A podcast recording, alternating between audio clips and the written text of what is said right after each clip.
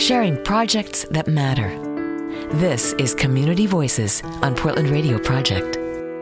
This is our Community Voices segment where we bring in a nonprofit organization that does great work locally and sometimes worldwide. But we have a local organization here that goes into East Africa. This is called African Road. This morning we have with us Jennifer Hatton, the programs officer and community outreach coordinator, and Glenda Montgomery, the volunteer events coordinator and a participant in the African trip that has happened. Yes. Good morning, Good ladies. morning. Morning. Welcome. Thanks for having us. Absolutely. Excited to hear about everything that's going on. I know we've got an event coming up later we're going to talk about, but we want to talk about a little bit about African Road. Can you, Jennifer, tell me a little bit about the mission statement behind the organization? Yeah, so what really makes African Road unique is that we're not a traditional charity or aid organization. We work with local grassroots leaders who are already doing great work in their communities, and our mission is really to work alongside those leaders by developing relationships with them and empowering them so that what they're doing can be sustainable for the long term. Is that a great difference? You, how does that make you so different than other um, nonprofits that are working in Africa? Yeah, so I think what really makes that different is that it's about empowering these communities to be self-sufficient. So it's really trying to remove ourselves from being the ones who are who are dictating in any way what's happening or who are creating a dependency. And it's really about making sure that that community is going to be able to be self-sufficient for the long term. And Glenda, in your experience over there, when you took a trip there,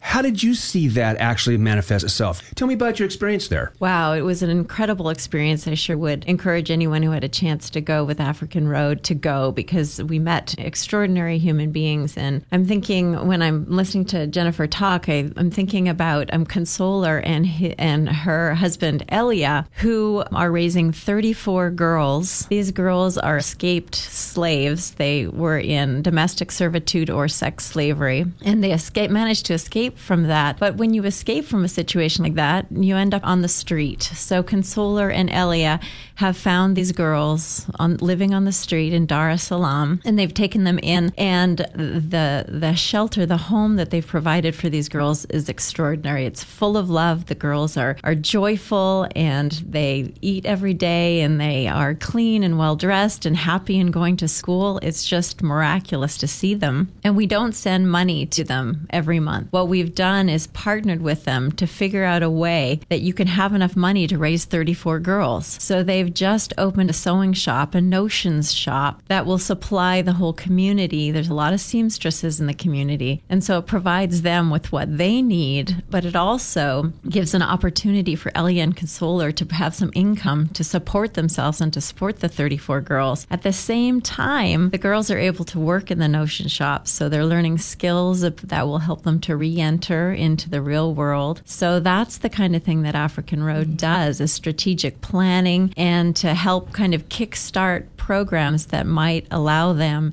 to then be self-sustaining so that we don't have to be there mm-hmm. all the time. We're just we're just lifting them up a bit so that they can be on their own. Now, the both of you have taken trip there, obviously. Tell me how the volunteers actually function in those roles while they're there. Yeah, so I think that's a great question, and it also really points to another way that African Road is a little bit different. We don't do volunteer trips or mission trips as such. We call them learning trip, and the idea is to go and connect with the the leaders, our change makers who are doing this great work, and to learn about the context, to learn about the projects, really get a kind of ground level perspective on on what's going on, and and we are really kind of taking that volunteer aspect out of the perspective because we're remembering that we are not the ones who are fixing. We are going there to learn, and we're really empowering people who are better equipped than we are, who come from that culture, who come from that context. The great example that Glenda just gave, Consoler herself is a survivor of sexual slavery, so she knows exactly what these girls have experienced because she's she has gone through that. She has survived that herself. She is the person who we are partnering with to make this great change in those girls' lives because she's really the best fit for that. So we've been talking a lot about what's been going on there for your organization and both both of you. We've been speaking around the periphery of what actually functions around the organization.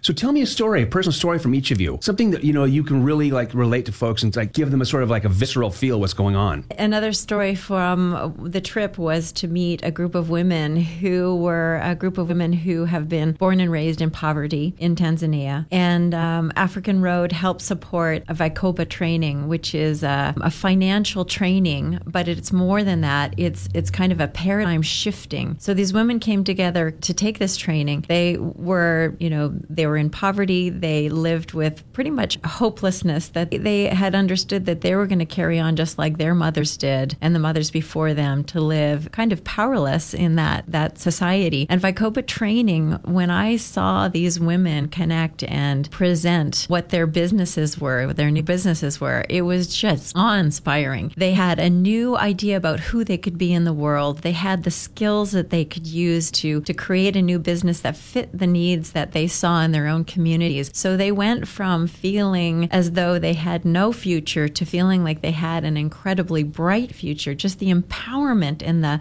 the life I saw in their eyes was just extraordinary. So that's some of the things that African Road does is, you know, provide this financial training. And these women have saved $7,000 together as a group, which, which is, is, probably a huge amount. Oh, it's just remarkable. Yeah, I mean the exchange rate I want to say is about do you remember the, the Tanzanian I don't. shilling I just rate? know that that's a, nobody ever in their wildest dreams would have believed that yeah. they could have raised that much money together and they have this idea although this is very rare in East Africa for a woman to own land, that's their goal is mm-hmm. that they're going to buy acres of land so that they can each have a plot of land. Well, let me drill down just a little bit further because I'm trying to get sort of more of a nitty gritty. Tell me about, Jennifer, your one day there, feet on the ground. What would you do during that day? Well, so this summer I was in, I got the chance to visit Burundi, which is a very small country. It's landlocked in Central Africa, Central East Africa. And I would like to share a story from, from our partnership Please do. there. Yeah, so so we work with the the Batwa indigenous people who are the, the oldest inhabitants of that region of Africa, and they've also been really marginalized from from modern society. So when people think of extreme poverty in sub-Saharan Africa, often you're thinking about farming, you're thinking about subsistence farming. Because this tribe are traditionally hunter-gatherers, they don't they're not even farming. Like the the steps that they have to take to get out of extreme poverty are multiplied beyond what it means normally to live in extreme poverty in Africa. So I had the chance to meet with a Batwa leader named Everest, who we partner with, and he faced extreme discrimination when he was a child at school. He was harassed by other students, he was harassed by teachers, he was told to leave, he was told that he would fail. Um, All because he was Batwa. Because he was Batwa. And he fought back. His mom advocated for him. What his mom did was every time the, the discrimination would get so bad at a school, she would transfer him to another school. And so this kept going. And eventually, Everest reached high school, and he was a smart kid. He was doing really well. And his mom, when when the same challenge started to happen at that school, his mom approached the administration and said, "Look, I need you to respect my son. He's smart. He's going to do well, and I'm going to make your lives difficult if you don't agree to not discriminate against my son." So Everest went on to graduate from university and became a member of parliament, and he is doing just groundbreaking work wow. on behalf of the Batwa in Burundi. And I just, for me, that story represents the core of African Road. We're working with these leaders who are doing just remarkable work in their communities, and it's such an honor and a privilege for us to get to, to get to develop those relationships with them and to get to be out of that work with them. And Jennifer was able to go and visit the Batwa and she ended up dancing with them and yes, dancing, having we had a we had an amazing dance party and and then at the end of the dance party, a group of people lifted me up and carried me to my car. awesome.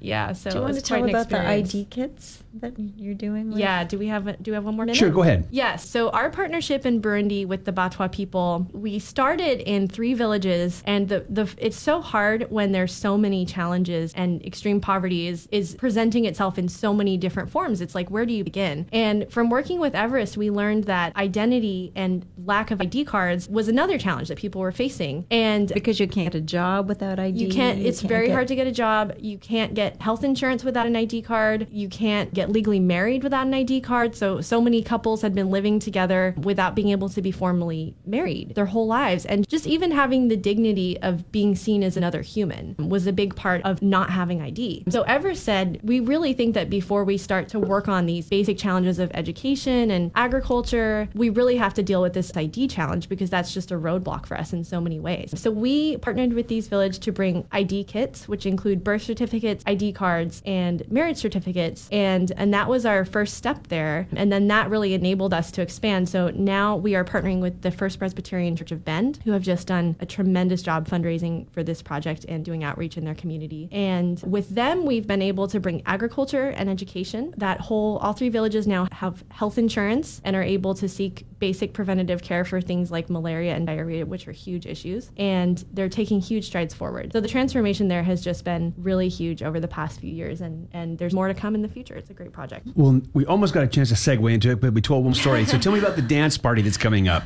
Yeah. You have an event coming up. Yes, On absolutely. October 14th. Yeah, so we have in celebration of harvest in Burundi, we have an event on October 14th, and it's going to be with Jujuba, who are just a fantastic local West African band. They're an 11 piece band, and they're going to be playing at Cerulean Wine Tasting Room, which is in the Pearl District just by Bridgeport Brewery. And so that's coming up on October 14th from 7 to 10, and it's going to be $10. And we're going to have all that information posted on the Portland Radio Project website. So when you go there to listen to the other blog posts from the week of the other guests that have been here from African Road, you can also find out information about the event coming up on October 14th. You're going to provide me that information, right? Yes, absolutely. Awesome. I will send it I knew that you. would happen.